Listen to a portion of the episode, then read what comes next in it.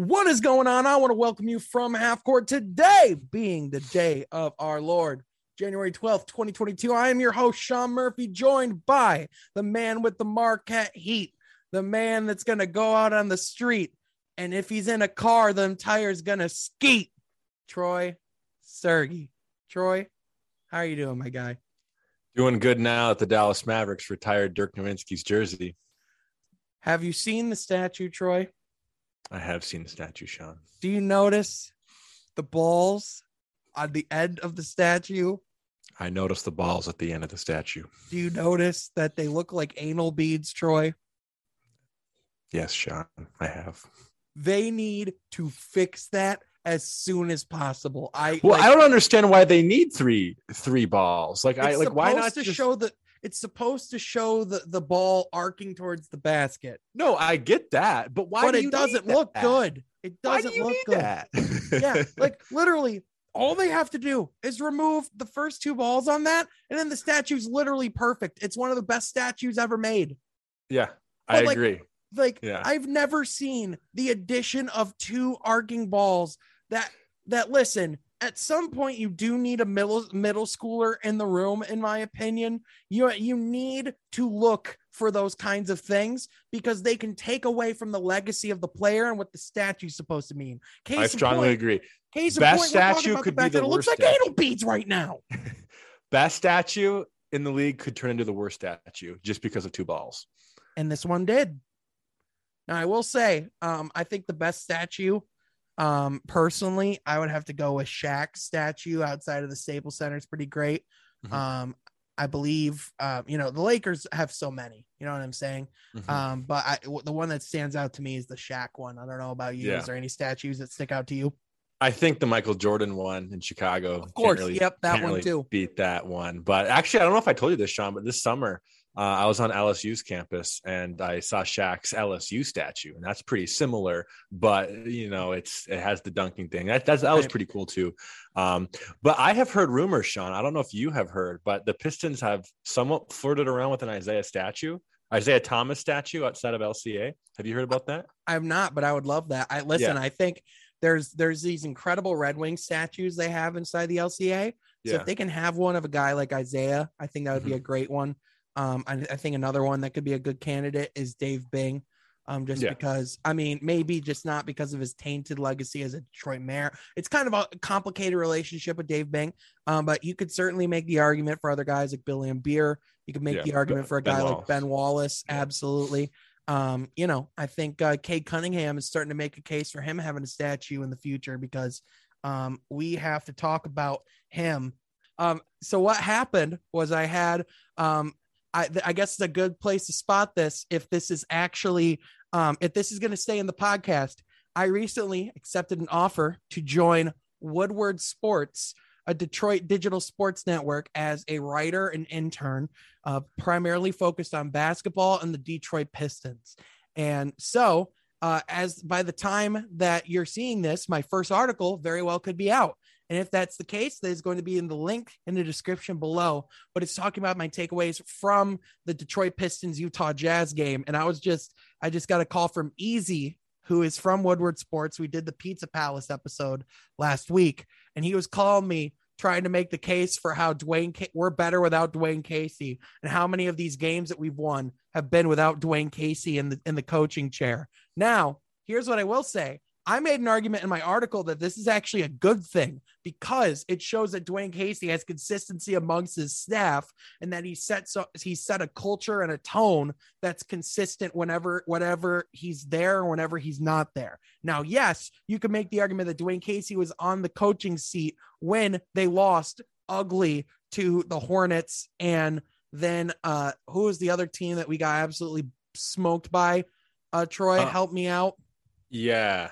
Why am I struggling here? Memphis. Well, Memphis. Yes, Memphis. It was Yeah. Memphis and, and Charlotte.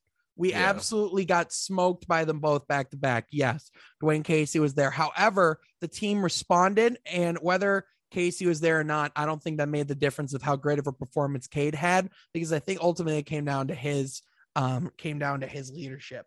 But I did want to shout out Easy on that because um that was really funny that he called me right as I was talking about Dwayne Casey. But Troy, I will say, um, I overall, um, I'm really happy with the current state of our team. Um, Mhm. that was a really fun win, and the Pistons are just getting better at closing games. You know what I mean? I think A that's problem like, we've had, Sean, for 10 years. yeah, yeah, but like that's a good takeaway to have because a team can like when a young player such as Cade Cunningham and Sadiq Bey can realize that they need to take over the game and that they that they have to put the fate of the team in their own hands and they start taking over and doing what they do the team collectively commits to forcing turnovers they they get utah to out turn over the ball Yeah. detroit the Incredible. fact that we won the turnover battle when we are going against Quin Snyder, one of the most respected coaches in the game, that leads the best offensive team in basketball as far as efficiency goes, and we're beating them in that category. It's insane. So that is a great sign for a young team, and it shows what it means to win and it shows what it means to compete at that level. So overall, I thought there was a lot of positive things to take away from that game. Um, I will say one thing I did say in the article, and this is something I'm feeling personally, Troy. Um, I think the more Cade thrives, the less I feel convinced that Killian Hayes has a future here, especially when he continues to struggle. Um, and offensively, he is uh, regressing from last year. So, Troy, I would love to know what your thoughts are on Killian Hayes and, and what that uh, and what and what I'm thinking there. What are your thoughts? Yeah, well, I'm going to start there just with the win itself. And I think uh, I was really impressed with, obviously, Cade Cunningham, career high 29 points. He had eight Yeah. assists as well, which I thought was really impressive too. But I can equally be as happy about Sadiq Bey. Yeah. Sean, he has been pouring it on the past 10 games. And Yeah. I thought that San Antonio win with the game winner in overtime, I think that proved a lot of your point of closing games out. Yeah. Uh, I, I have just been very impressed with him. And I know he kind of had a slower start to the year, but uh, to me, his sophomore season has been more promising than his rookie as far as the future in Detroit, as far as contributing to wins, and as far as his, uh, I guess, just um, motor, right? His Yeah. motor of, of being able to play in the fourth corner, to impact games, and to be, um, honestly, Sean, your second option on this team. Yeah, absolutely. I think um I think one of the steps that you have in a rebuild is first you draft as many guys as possible, right? Among the top. And of those guys that you draft, you look for who your cornerstone pieces are. You look for who are who are you building around, right? Mhm. And I think at this point, I think it's safe to say that the guys that they're building around are Sadiq Bey and Cade Cunningham. And it's 100%. I, and I and I would say that that those guys are the foundation of this roster, in my opinion. yes. Um, I think especially when you watch um, the way that Cade Cunningham, like I said, took over the game, did not let the the coaching change affect him, just took over the game, shot with confidence, even when he went 0 of 5 to start the game. From there, he was absolutely electric and Mhm. he absolutely made his presence known. He made the, his teammates better. He he had eight assists, he had two steals, two blocks. I mean, the guy is is just showing that he has what it takes. And then on top of that, you look at Sadiq Bey going 10 of 14, five of seven from three, um, six rebounds, is continuing to grow as an as a rebounder. I mean, there's just so many things in this team that where it's just okay, the ceiling is high here, and there's things to be excited about. So let's stop being so short-sighted about about rough losses against playoff teams and let's appreciate these games when our young guys are fighting like hell, acting like these guys don't care. And then they go out and do something like this. So, you know, this is a good statement win for this Detroit team, in my opinion. Yeah, I strongly agree. And going back to the other point about Killian, yeah, um, nothing really has been fun this year about Killian Sean. And I, I think the, the only guess takeaway is, you know, I think he has shown um, great passing ability. I think he, he does to a degree have some kind of high basketball IQ. I mean, he wouldn't be in the league without it. Yeah. Uh, but I think, yeah, I, I think moving forward, Sean, I guess kind of going off topic, but not really. I think what we need to uh, maybe replace Killian in the draft, what we should be looking for is an athletic power forward. I, I think a guy who can run the floor, who can shot block, who can, who's a rim runner. Cough, Um, cough, I- chat, homegrown puff, cough, cough. I wasn't going to say it, but I'm glad you did. Uh, I think he's a guy that fits this team really well, Sean, or Yeah, at least I- a player who plays similar to him. Because I, we already have our core established with a point guard, um, and you know a guy, a guy like Sadiq Bey who can stretch the floor, who's more of that small forward kind of guy. Um, and yeah, I, I think I think we have we have a good backup of, of, of Isaiah Stewart if that's the direction we want to go to. Troy. So yeah, unfortunately, unless something crazy happens in the next month or two with Killian's improvement, I don't Troy. think we're gonna see him here very longer in Detroit. I just had an idea in my head that really excited me. Okay. Go ahead. Picture this. Killian uh, or uh, or Cade Cunningham. Pair him with a guy that is the athletic power forward. To your point, a guy who's six eleven can yam it in the rim, be like a Giannis rim running type, Mhm. and Cade Cunningham is a better version of Khris Middleton, but also has the point guard responsibilities Right. and then and then you have something that Milwaukee doesn't have in an elite scorer like Sadiq Bey. And that's your three, and that's your core. And you go and you add a, a veteran piece. Like, let's say De- we can get DeMar DeRozan for cheap if his progression goes down, or if we can get a guy like that on a cheaper deal. Let's say we can go out and swing and get a guy like Bradley Beal who's sick of Washington, and we and we make we make some noise with him and he's like our second option someday. Like these are the things that like people have to realize is like, yes, right now we just have to react on what we're seeing and we have to focus on uh on like what these young players are doing, letting them develop. But at the same time, just remember, guys, like this also means that we can start picturing these young guys and and start imagining what that end of the tunnel looks like. You know Right. what I'm saying? and, and I think of a team like Boston who has all the opportunity to be doing that right now and choosing not to and and staying in that seventh, eighth, ninth kind of seed, right? Yeah. So so really what gets this team rolling is to your point, a veteran guy. And yeah, I mean, I, I think obviously in today's market, uh, a Beal or Dem- Dem- DeRozan are off the table. But if you if you look at what those guys' careers will be in two to three years, when maybe they're looking to compete with younger guys um, for some kind of playoff run, not saying championship run, but a playoff run, uh, Detroit could be an attractive place. Sean, would you agree? Oh, absolutely. Yeah, I think I think Detroit has a lot of um has a lot of leverage going forward. I think Troy Weaver has shown that he's willing to make some moves and and willing to take some risks. Um case in point, he made a really low risk high reward signing or, or Yeah. trade Let's talk about um, that quick. officially acquiring uh, Bol Bol in exchange for Rodney McGruder, who was pretty clear didn't have a role on this team. Um, you know, good veteran presence in the locker room. However, just as far as playing, he just, you know, he was never, he was never that, he was never a guy that Detroit really wanted to have a regular piece on the rotation. Let's just call it the way it is. Um, Mhm. so Detroit, uh, one of the things I said in my takeaway article with Woodward Sports um, is that I think right off the bat, Detroit just looks small. Like at the beginning of the game, like at the beginning of every game, Detroit just looks small despite having a big backcourt, right? Mhm. Um, and it's it's just to have a guy who has that height, but also potentially the ability to stretch the floor, and it's very similar to Thon Maker, where um, Thon Maker had such a high upside, but he also had like a low floor. I think it's kind of similar here with Bol Bol. So, um, you know, ultimately, I think this is very similar to the Dennis Smith Jr. trade Yeah. of last year, Sure. where this is really just a tryout.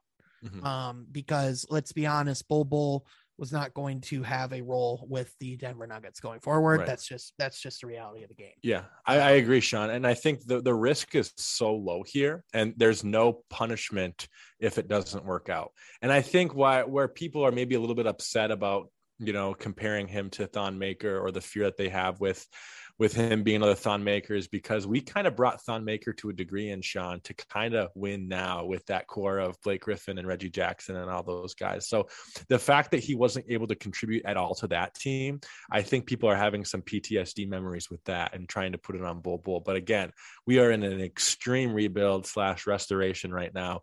A Yeah. Bol Bol, seriously, I don't see there being a worst case scenario. Let's let's just have fun. Like Yeah. that's what I say. Like, um, you know, I, I really want to help and push a narrative. Like, you know, one of my one of my idols in the space, King of the Fourth Corner, Kenny. Um, you know, his, his whole thing is just enjoy basketball. Like there were people, um, I will like, you know, like to get into our main topic, which is Klay Thompson's return.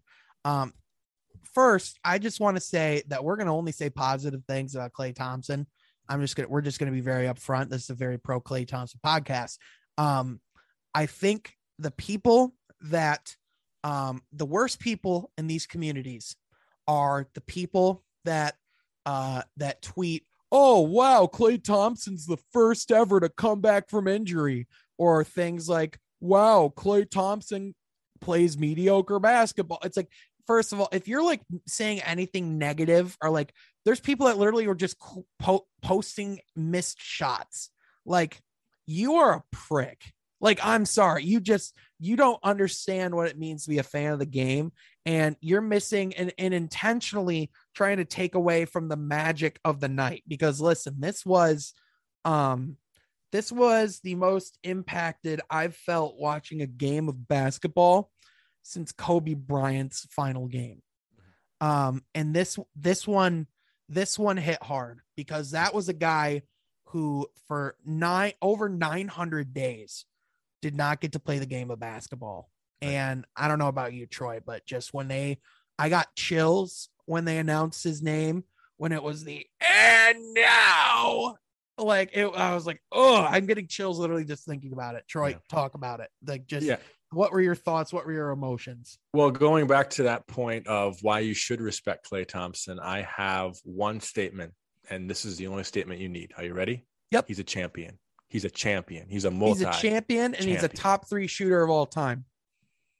Ooh, ooh! Something changed with our last podcast back in March when we did our Mount Rushmore. Is that right, Sean? I think he will go down as the third best shooter of all time. Okay, that's fair. That's fair. Yeah, no, you're right, Sean. And I think um, the champion thing for me really hits home because not many players have rings who have played yep. in the league before mm-hmm. and not many people have more than one ring and not many people started on a team with that so for me sean that that just clears up the room there but no it was a great return uh, i think sometimes when guys return from that long or not that maybe that not that long, but for close to that long, um, they can be a little bit timid and they can be kind of afraid. Uh, Klay Thompson was not timid. yeah, no, there there was no timidness there, and I think uh, another thing that people maybe do is uh, kind of just more stick to that role of three and D. But Klay Thompson was getting to the hole. He was being aggressive. He was moving the ball around. Mm-hmm. Um, I I'm not saying he's hundred percent back to himself, but he's pretty darn close. Like there was no red flags, I guess, in this return. Yeah, that makes sense. I, I think um you know, listen, I think the only way we're going to tell what Klay Thompson is going to be, like as far as his peak, um, and like what like what percentage of Klay Thompson we can expect. I don't think we're going to know until about 20 games in, 25 games in. I think yeah, that's yeah. when and I, I think it'd be unfair to do any justice. oh, I agree. Before, I yeah. agree, but I'm just making the point that that's something we're not going to know until then because of the fact that you have to get your conditioning back. You have to see, like, you have to get your legs fully under you, which he looks like he's in great shape. We could say that much. Um, but I will say you can you can judge and you can question what does their lateral lateral quickness look like? What does mm-hmm. their um what does their defense look like? How does their how you know are they able to um beat defenders? Things like that. And klay thompson passed a lot of those early tests. I mean lateral quickness wise he looked like he was you know as defensively stout as ever or you know at least like he was very effective on that end um offensively he was able to hit some pretty tough shots and on this team, he's going to have to play a significant role in order for this team to win a championship. And he's showing that he can still create shots. He was creating shots in the mid range. He was mm-hmm. playing on the on the pick and roll. And like a lot of the things that we haven't really been able to talk about is what he's going to be like fitting with a lot of these pieces because this is a very different team than what he was playing with back when he got injured. He has guys out there now like Andrew Wiggins. He has guys out there like Otto Porter Jr., which by the way, uh um or or um or um not it's it's not Otto Porter Jr. It's is it what's his Wendell Carter Jr. Wendell. No, no, yeah. no. Wendell Carter's on the on the uh, Magic. What is you, going? You, it you, is Otto, Otto Porter is right. Okay, I was psyching myself out. It's Otto yeah. Porter Jr. Anyway, um, by the way, what a fun addition he's been to the Warriors. Like the low mm-hmm. pressure, like kind of style he can play, and like the spark yeah. plug he can be. Um, and he's a number three overall pick back in the day. He, he's a Yeah. top he's a top five pick. Yeah, listen, like the Warriors, like, yeah, everyone was like making fun of them over the past couple of years. It was the obvious downfall. They had to like retool and kind of rebuild, but this might be the deepest Warriors team they've ever had. hmm Yeah, And yeah, I can see um, that. And the upside talent of guys like Jordan Poole, guys like uh Gary Payton Jr. Um, their ceiling is high, man. This could be um this could be dynasty run number two, all written all over it because this team is gonna is gonna be a threat to win it this year. They're gonna be a threat to win it next year, and they could be a threat to win it the, the year after that. Like like that's um they they are going to dominate the West as long as Klay and Steph stay healthy, and as long as Draymond stays healthy as well, because um you know they're they're just the best core players that- of in the NBA of the past 20 years. So they're they're your pick over Phoenix. Yeah. Yeah. Listen, Phoenix is great, but Devin Booker is, is absolutely fantastic. He can absolutely do it. Um, Phoenix needs that third guy to step up in a playoff series. Like DeAndre Ayton has to be at his very best. Defensively, he has to be stout. O- offensively, he's going to have to have an impact. And here's the thing Chris Paul's not going to stop Steph Curry. Devin Booker's not going to stop Steph Curry. Who on the Phoenix Suns is going to shut down Steph Curry? Because whoever's going to have to focus on that, who's going to be left over to focus on Klay Thompson? Mhm, mhm. Like you, um, you know, Chris Paul can be picked apart offensively by Steve Kerr and the Golden State Warriors. And I, I although I think the series would go to six, I could see the series going to seven. Um, at the end of the day, um, what team do I expect to pull it out? I'm going to go with the team that I've seen um, dominate the NBA over the past decade, and that's the Golden State Warriors. Um, especially if Steph Curry um, can overcome this drought and become, you know, the, the the Steph that that's been ruling the MVP conversation, then then yeah, that team is hard to beat. All good things, Sean. All good things. Yeah, I, I think Jordan Poole too. uh, You mentioned that name. That's the name for me that's really been impressive with this Warrior team. That I think goes into the depth of um, just how deep they are. Yeah, And, future uh, six yeah. man of the year potentially. Right. Yeah, Big time. Big Mhm. time. And I think his contribution to me, I think pushes that hump as well. I love Phoenix, so it's really hard for me to go with Golden State. But after they've been playing, um, yeah, I, I think Steph's only had a couple off games this year, uh huh. Now uh, again, which he has. No, now again, now again, I take Golden State if Klay Thompson can come back and be Klay Thompson. You know what I'm saying? If if Mhm. Klay Thompson is 80 to 90 percent Klay Thompson, that's still Klay Thompson. You know what I mean? Mhm. Um, uh, as far Even 70 is hard to compete with, in my yeah, one hundred percent. Because listen, he could still give you bursts of magic. The that first night of of him being back was magic. That game was straight magic. So this guy can still do it. Um, and if he can, they're gonna be t- they're gonna be a tough beat. They're gonna be a, a difficult defeat. So, you know, I just uh I don't see a team that would that if if they're firing on all cylinders has the cohesion compete with that. Um, even Milwaukee sometimes they struggle as far as who's closing, as far as who needs to have the ball in his hands, and sometimes they don't always have guys that can that can pick it up if Giannis can't do it. Which those nights are rare because Giannis is amazing. However, that's it. That's an X factor. So, um, you know that again, just can't say enough good things about Golden State. But Klay Thompson, uh, his return was absolutely incredible. Um, any other things, uh, Troy, that you want to touch on as far as out west things that things that you are that you're looking at? Um, not necessarily with those two teams out west, but Uh-huh. I will Mhm. shift to another team out west, and that is the Memphis Grizzlies. Ah, yes, the Memphis Grizzlies, the from half court certified league pass team of the month. Mhm. By, Congratulations. by far, by far. I, think Ja Morant I'm has just been making playing. up.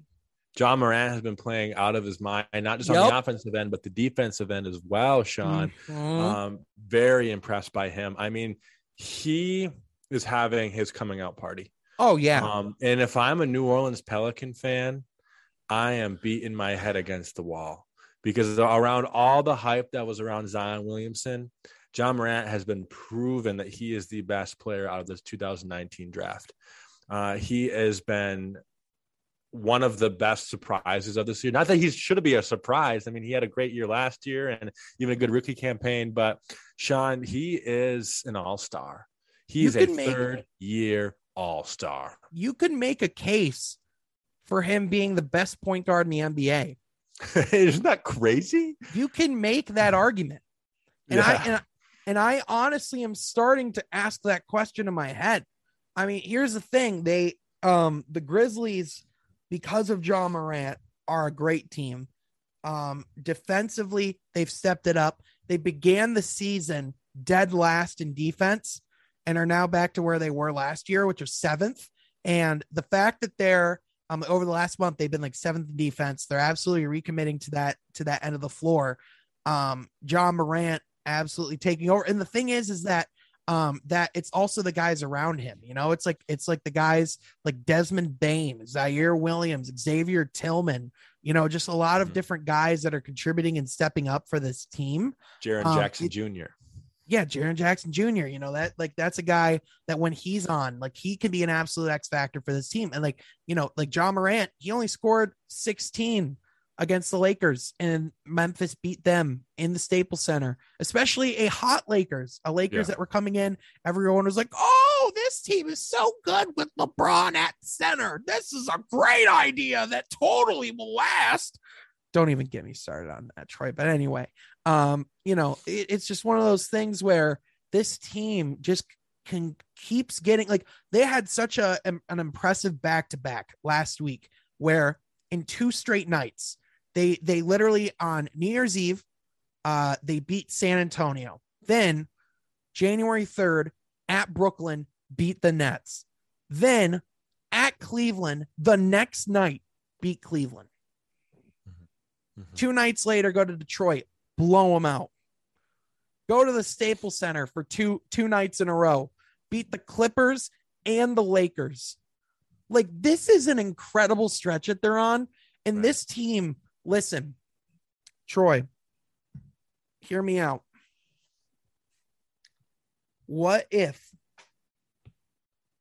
Detroit receives Brandon Clarke, two first round picks for Jerami Grant? Ooh. Memphis, Ja Morant, yeah. Jerami Grant, Jeremy Jaren Jackson Jr. Yeah. That's your core.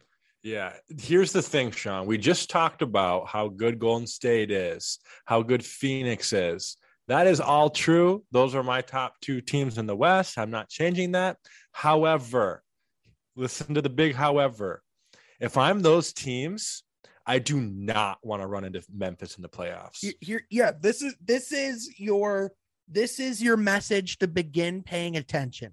This is your from half court warning. You will look back at episode like 75 when we're next season and we're talking um we're talking January a year from now. We're talking about how the Memphis Grizzlies are atop the Western Conference. This is your warning. Mm-hmm. Because this if if anything this team is a year away from cashing in. This team is like like what Utah was a couple years ago when they were kind of climbing the ranks, yeah, like when they went and got better. Mike Conley from Memphis, that led to them drafting Ja Morant. They're yeah. in that exact same situation, and they're about to become the most terrifying team in the league. If I'm the if I am the if I am the Memphis Grizzlies, I'm on the phone with the Wizards. I'm on the phone with the Celtics. I'm on the phone with I'm on the phone with the Pelicans. I'm on the phone with anybody that w- that has a star, that there's anyone disgruntled. I'm on the phone with the Pistons about Jerami Grant. I'm doing whatever I can to to maximize a core around Ja Morant because that guy is going to win an NBA championship. Yes, Book he it. will. Just out of curiosity, you mentioned Boston of one of those lists. Mm-hmm. Who would be a potential package to who on the Celtics currently right now could be uh, on the market to go to Memphis potentially? Potentially, Jaylen Brown. And now is exactly who I was going to say as well, and that it would be beyond terrifying That would If- be that would be that would be in my opinion best case scenario. in my opinion, if Memphis could find a way, and, and again, this is this is purely turning into a trade speculation. We're just having fun. We're just having We're- fun. Listen, we're celebrating because you know, you know, I got that job. Again, I want to thank everybody, by the way. I, I really want to take some time later in this to thank everybody. But I will say, um, if you could find a way to get a lineup of Ja Morant, Marcus Smart, Jaylen Brown, J- Whoa. Jaren Jackson Jr., and Steven Adams, tell me that isn't a Memphis Grizzlies core. Like, like find a better fit for Marcus Smart than Memphis. I dare you. Yeah. Yeah. I'm having I- fun because I it's dare you. it's fun, Sean, that this team, you know, looking at the history of this team, you know, they were in Vancouver for a little bit. They moved Uh-huh. to Memphis in the early 2000s. If you really think about it, they've been kind of a joke the past 20 years. Yeah, they they've been well, no, they haven't been a joke. Well, They they, beat have- they beat the Thunder that one year in the playoffs. They upset with Kevin Durant and Russ Book. But other than that, Sean, they haven't amounted to anything. They have no history yet. Okay, okay, they don't have history, but what I would say is that they have had a history of consistently being in the Western Conference playoffs, being like a seventh or eighth seed that would give those teams like a really hard time. Like a lot of those like Memphis hustle like re- years where they had like OJ Mayo, where they had Zach Randolph, like Mhm. Yeah, they no, had those Mike teams were good. Yeah, like, like you know, like I'm I'm saying like if they could bring back an identity of that team, but with more talent, more all-star talent, like guys like Jaylen Brown, like Marcus Smart around around Ja Morant, who's a dog and can lead that team. I'm just saying that is a that is a core that if Memphis hasn't had that conversation yet, listen, I just thought that was a great idea. And the more I have this, the more I air out this take, the more I want it to happen. We're posting this Mhm. clip on Twitter ASAP. That's all I'm saying. Yeah. That's pretty good, Troy. That's pretty good. Yeah. Um, they have absolutely been like if Portland's been as much of a disappointment as they have been, Memphis has been equally like such a surprise. Um, Right, I would right. say I'm not saying it's a passing of the torch, but it's almost kind of in a weird way, lat like like with D- Dame to Ja. Not saying that Dame's career is over by any means, Yeah. but I'm just Mhm. saying, you know, like like kind of that foretelling of rising up again, and yeah, right now, if you ask me which one I'd rather have, I can't believe I'd be saying this, but I'd rather have Ja Yeah. Morant me too, me as too, of right now. yeah, Um, I will say, um, I do think Dame will turn it around. Mhm. And if he is interested in teaming with Cade Cunningham, he's I would- welcome. I, he's welcome. I would not say no. yeah, um, Ja, ja has a different gear that Dame doesn't have. Yeah, 100%. Um, Troy, before we get into the segment um, that I'm really excited about, I do kind of want to take a quick moment to reflect a little bit Mm-hmm. now um, because we are in, um, you know, we are in 2022 now. Um, and I do kind of want to talk about, um, you know, we are on episode 44 of this or 34 of this podcast. Um, I started, uh, I started doing basketball media as a writer for Piston Powered back in December of 2019, and my and my uh, editor was a guy uh, named Nick Henkel, otherwise known as Motown Noah, otherwise known as the uh, as the guy at Buckets um, and the Pistons Twitter champion. Um, I have had the opportunity now to create this podcast, go on this journey with you, have great great guests like Nick and Tony and Cone. Um, had Easy on on on the uh, on the other podcast last week, and now um, you know, obviously this could be cut out and this could just be released in the future at some point. But I do just want to say, um, you know, because this will be released on Wednesday, so I do believe it will be out by that point. Um, I would just like to say from the bottom of my heart, thank you. Um, and uh, please keep supporting this journey. Um, to those of you that found this through Woodward Sports, welcome. Um, I will be doing, I will still be recording podcasts here and we will still keep going here. Um, but yeah, Troy, I did just want to take some time because I do just feel so fortunate and I am excited for the future that that is to come with Woodward Sports. And uh, I would be remiss if I didn't say to go check out their content. I'll link below my first article and uh, expect expect a couple articles a week there for myself. So, um, yeah, Troy, that's all I wanted to say on that. Yeah, yeah, no, it's been fun, Sean, and it's been fun seeing how uh, just with technology, the ability to just podcast of what our conversations would be like without a podcast right? Yeah mm-hmm. and, and, having a voice be be heard with with an audience that wants to listen that wants good basketball content with guys that know what they're talking about with the league um, it, it's just fun. It's just really fun sean. So thank you for letting me come on this journey with you because uh, when i was watching the pistons game and Nick was on Bally Sports Detroit with Rick Mahorn, and, and he was the special guest of Pistons Twitter when Nick was on ESPN. And I think that guy was on our podcast. Yeah. Pretty cool. Pretty cool stuff. Yeah, 100%. And who knows? Maybe Rick Mahorn will be on our podcast someday. That'd be, that'd pretty, be pretty cool. cool. Yeah, that'd be pretty cool. Fingers crossed. Um, speaking of players that are pretty cool, we are heading to a guy that's pretty cool. Troy Sergey from Mount Rushmore. But today we are finishing up our Pistons Legacy series. Um, I don't even know uh, if how many people listen to these, but this this honestly feels like this is for us, and that's okay. Yeah, because yeah. this is just fun to us. But we did uh we did Rodney Stuckey last week, if I remember correctly. Mm-hmm. I believe you had me touch on Mehmet Okur a mm-hmm. few weeks mm-hmm. ago at one point. Um, I believe uh was what was uh, we did Charlie Villanueva at one point, yeah, correct? We did. Um, who am I missing? Jonas Jerebko. Jonas. Oh man, you you okay. Yep. Who is it tonight, Troy? So yes, we are doing our fifth and final series of this Pistons legacies. And again, yes, it has very much been more just Troy and Sean nerding out and having fun with this, with looking at the past, the blast uh-huh. from the past, the forgotten past that we wish was forgotten. But today, this is like childhood therapy for us. Yeah, yeah. This this has been childhood therapy, but this one is more like college therapy. And let's talk about Derrick Rose, Derrick! not MVP. Derrick Rose, Detroit hey. Pistons, Derrick Rose. Hey, the MVP to me, Derrick Rose.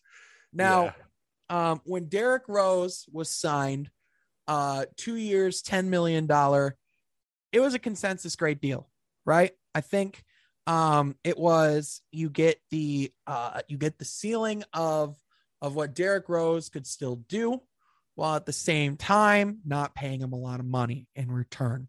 Um, Derrick Rose, of course, a guy that on a good night can still give you over 20 a game, a guy that um, that might not be the most efficient shooter, but is a good enough catch and shoot shooter. Um, mm-hmm. Someone that was in a similar stage of their career to, to, Blake Griffin. See if you could put something together and make some noise in the playoffs, right? Mm-hmm. Um, obviously, we made one playoff run, um, and it did not go as hoped. However, Derrick Rose was not on that team. Oh, that's right. That's right. Yeah. He was brought in after.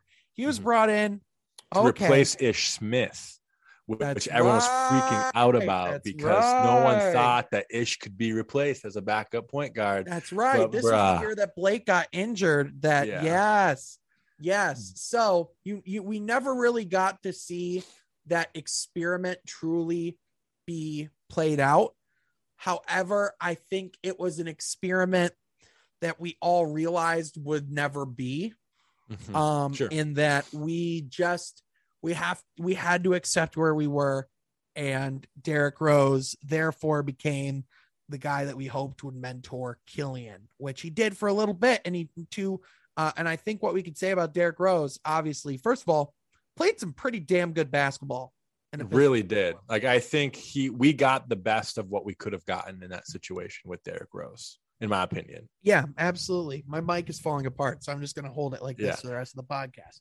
Yeah, um, absolutely. My favorite memory, maybe we'll talk a little more about legacy quick, but my favorite memory that I wanted to touch on was the second game of the year that year. I was in attendance yes. at the game with some of my high school buddies. Yes. We saw Derrick Rose go head to head against Ben Simmons and Derrick Rose, I believe that he had his Pistons career high that night. He had 31 points. He had two crazy blocks. Uh, Pistons came up a little bit short at the end, but it was so fun, Sean, because every time Derrick Rose touched the ball in that game, he scored. Like, like seriously, it was insane. I I eh, strongly encourage everyone in attendance or anyone listening to this podcast to watch the highlights of Derrick Rose 31 point game against the Philadelphia 76ers in October of 2019 because that was unreal. I will never forget it just Derrick Rose. It brought us back to the childhood. You know, I was in seventh grade when Derrick Rose won his MVP when he was 22 years old with Chicago. And uh, it, it just had so much flashbacks to that. And I say that word flashback, but I, I used to hate when NBA or ESPN would show a Pistons Derrick Rose highlight and say, vintage Derrick Rose. No, not vintage Derrick Rose, just Derrick Rose. Let him be himself, dang it. let him be your, be himself. Dang it, yeah. So yeah, I mean that team wasn't going to accomplish anything, but for me, that was such a fun year, year and a half to have Derrick Rose on our team, and then even into the COVID year too, he had some good minutes as well. And unfortunately, well, maybe fortunately for his sake, uh, he was traded midway for Dennis Smith Jr. And to he got sent to the New York Knicks, and to this day, he's still having just as good of a career in New York on a team where he can compete in find minutes. All right. Well, I try to fix my microphone a little bit. Answer this question. Yeah. If you if you could bring one piston back and bring them a second chance, who would it be and why? In the past, what? That's still in the league right now? Yes, if you could bring back any piston in the past 20 years. Oh, 20 years. So they could be retired. Well, uh yeah, we'll go we'll go last 20 years. If you could okay. give any player a run back in their era, who would it be and why? Yeah, I, I feel like that's a trick question because, of course, I'm going to say with uh, with tw- uh, hindsight 2020 being Khris Middleton. Um, we got rid of him way too quick. We threw him in a deal with Brandon uh, Knight for Brandon Jennings, and we literally just threw him in there because we could. You know, I think he showed great promise with a little bit of action he got his rookie year. Uh, I think he just showed hard work ethic uh, during that rookie year. And to me, we gave up on him way too quick. I know he was a second round pick. I know back in that era of 10 years ago, second round picks um, weren't what they are today. They're still not, you know, a huge asset today. But for me, uh, Khris Middleton was a guy we gave up on way too soon. And uh, the guy's an all star, probably even a Hall of Famer one day. Um, I think he's a guy that is a second option on a, on this past championship team with the Milwaukee Bucks. To me, I'm going to go with the cop out hindsight 2020 answer, Khris Middleton. Hey, I can't blame you for taking that answer because um, there's probably not a player who is objectively the right answer more in this case. Um, I think I think you can make arguments for other for other yeah. players. Who, how would you answer that, Sean? Um, I would say I would I would if I could change any fate of any, any player we've drafted, um, I would say I would want Stanley Johnson to have the life lessons he learned from Raptors 905 and what he's been for the Lakers, like learn like what he's understood with his time there and give him another run. Mm-hmm. Would mm-hmm. you talk about what you think that would be like, real quick? Yeah, yeah, absolutely. So, yeah, um, to your point, Sean, you know, he was very much a disappointment uh, in Detroit, not a bust, but a disappointment. Uh, he had some good defensive stints against LeBron James in the 2016 playoffs. He was a guy that I believe uh, showed promising minutes. I guess yeah. uh, you know he mm-hmm. he could shoot a three point shot. He had a couple nice 20 point games in his time in Detroit, but ultimately uh, it was time to move on for him. We traded him to Milwaukee for Thon Maker, uh, bounced around a little bit with the Pelicans and the Raptors and all that. Uh, and now he found finds himself today uh, lots of G League stints he had. Lots of G League stints. Now he finds himself today uh, as a starter uh, with the Los Angeles Lakers with a team of Russell Westbrook, LeBron James, Carmelo Anthony. At the very least, guys. at the very least, a guaranteed contract for the rest of the season. Mm-hmm. Yeah. So I think if you if you somehow maybe brought him back, let's say next season, um, I think he's a guy that uh, has a lot to prove. I, I, I still think he has a lot to prove in this league. Um, so to think, I think he's what 25 years old now. Um, yeah. I think he's uh, no a little bit older than that, maybe 26. Um, I think he's a guy that you would you know you would want on your team, Sean. I think he's a guy that will bring you great defensive impact. Uh, he's shown massive improvements with his shooting ability. Um, I, I, guess I don't really know if you you say your question is like what would he bring to this team now um, i don't really know how he would gel with some of the younger guys yeah. but i would like to think he'd have impact i think that's yeah. the most important thing is he'd have impact i think he's like a less athletic I, I, feel like his like ceiling of like what he could be for a detroit team right now like if you just take him today i think he'd be yeah. like a less athletic Hamidou Diallo where he's just like sure. a defensive pressure um, sure. and really just um, you know would try to like occasionally maybe take a catch and mm-hmm. shoot three yeah. Um, he's still not a good catch and three shooter. He's he's not doing terrible in LA, um, but as in the, in that department, but they really need him there to have a body that can defend, and he's definitely doing that well. So, um, to his credit, he's definitely earned his opportunity there. Now, listen, I don't think he's ever going to get another shot with the Pistons. I don't think he should get another shot. But like, if I could go back and change the fate of any Piston, um, I would have wanted to see that one work out because that one seemed like a pick in particular that hurt. Um, mm-hmm. you know, Sekou. um, yeah, I was gonna say Sekou hurt me a little bit. Listen, I think we fooled ourselves with that one. Um, we we we thought, oh, Pascal Siakam question mark, but you don't realize how hard it is to actually make a guy be like Pascal Siakam. You just can't. You know, like you know that takes that takes work. Um, that's elbow grease that that Sekou did not put in. That's just the way it is. Mm-hmm. Um, but you know who is putting in the elbow grease? Troy and I on From Half Court, where each and every week Troy and I talk about all things about the game of basketball. If you'd like that, be sure to subscribe to this podcast. Be sure to subscribe to our channel on YouTube, where we'll be posting more clips, posting more content, keep creating podcasts, and bringing the love on a weekly basis to the game of basketball. Be sure to follow Woodward Sports, follow the articles and stuff I'll be doing there. Thank you so much for watching. We will catch you next time from half court. Be sure to subscribe.